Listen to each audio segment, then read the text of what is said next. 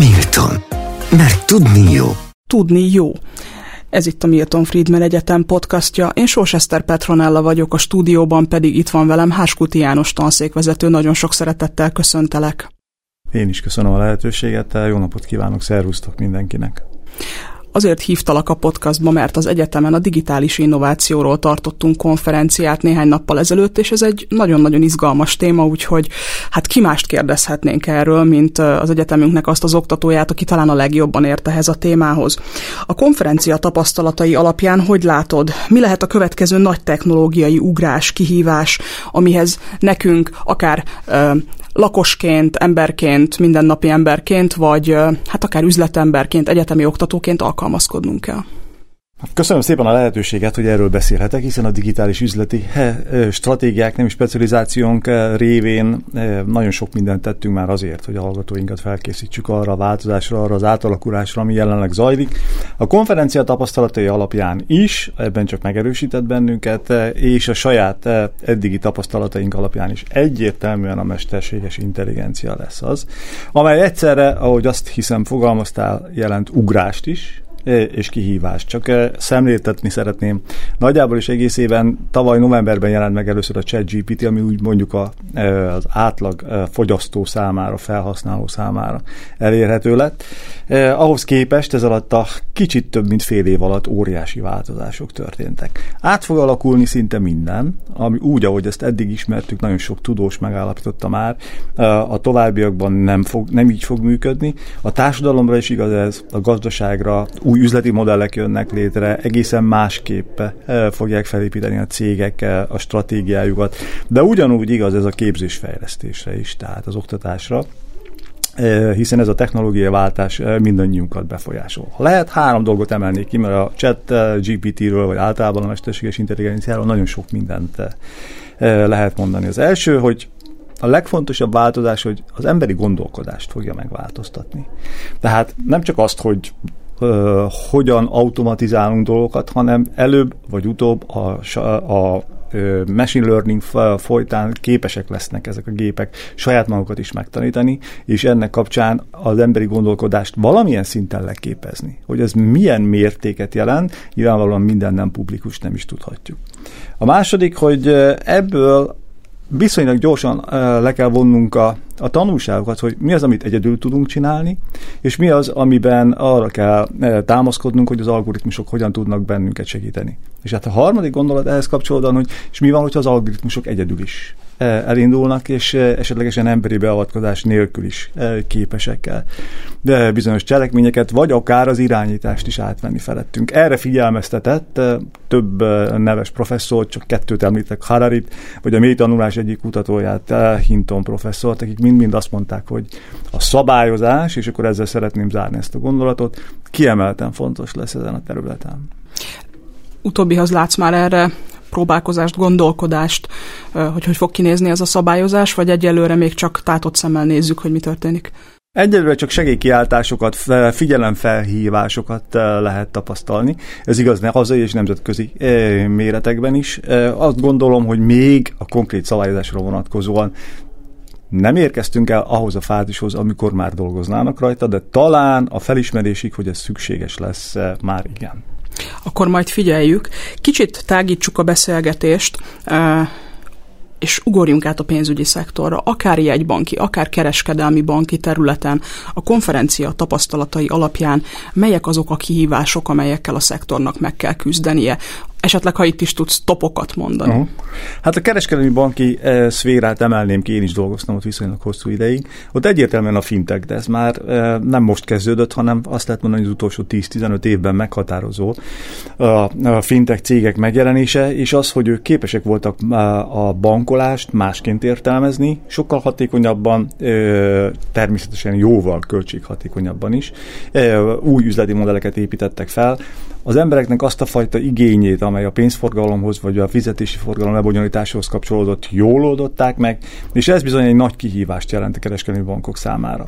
Egy más terület a jegybanki, vagy az állami ö, szabályozás, hiszen a jegybankoknál ö, a kriptovaluták megjelenése jelentette a legnagyobb kihívást. Erről volt is egy hosszú előadás. Így van, hiszen a kriptovaluták megjelenése milyen szempontból jelent óriási kihívást egy egybank számára, vagy akár az állam, mint szabályozó számára.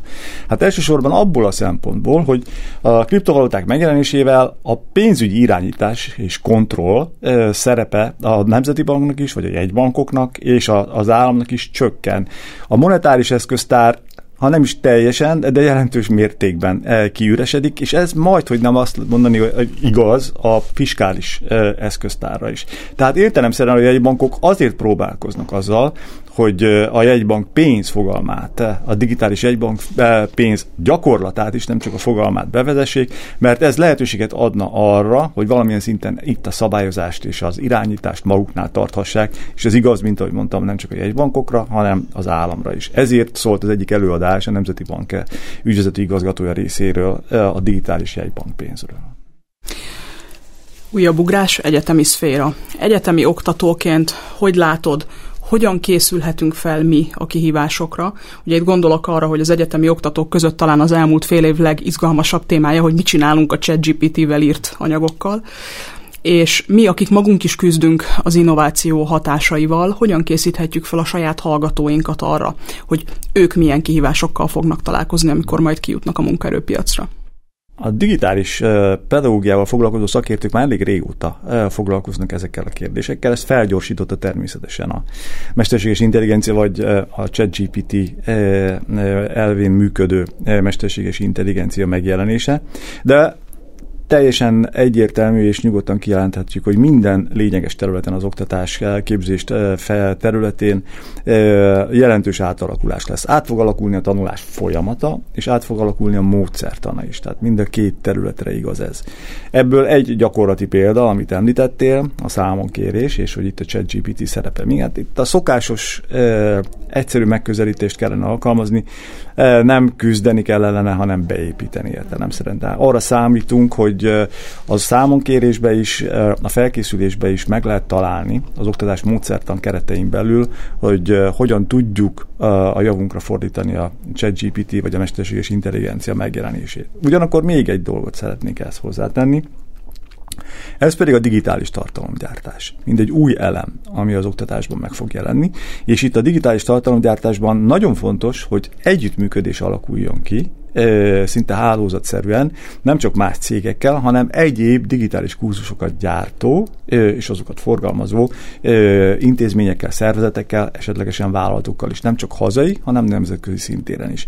Ez azt gondolom egy olyan új trend lesz, amely széles körülön beépül majd a jövő oktatásába. Akkor erre már is rákapcsolódok. A rektorasszony a bevezetőjében beszélt az egyetem digitális stratégiájáról. El tudunk-e már mondani valamit erről a stratégiáról? Mi lesz ez? Mit tartalmaz? Miért lesz jó az egyetemnek? Miért lesz jó a hallgatóknak? Különösen a hallgatóknak mindenképpen jobb lesz, ezért dolgozunk természetesen. Mint ahogy az előbbi téma kapcsán is beszéltünk róla, az oktatás kutatás területeinek a megváltozása, egyszerre jelenti azt, hogy modern digitális környezetet kell eh, teremtenünk a hallgatóink számára, amely és itt inkább a következményeket, vagy az előnyöket szeretném ecsetelni, azt jelenti, hogy könnyebben, eredményesebben és hatékonyabban tudják az egész tanulási folyamatot végrehajtani, megcsinálni. Tehát sokkal gyorsabban, hatékonyabban juthatnak eredményekhez, tudáshoz, másként megfogalmazva.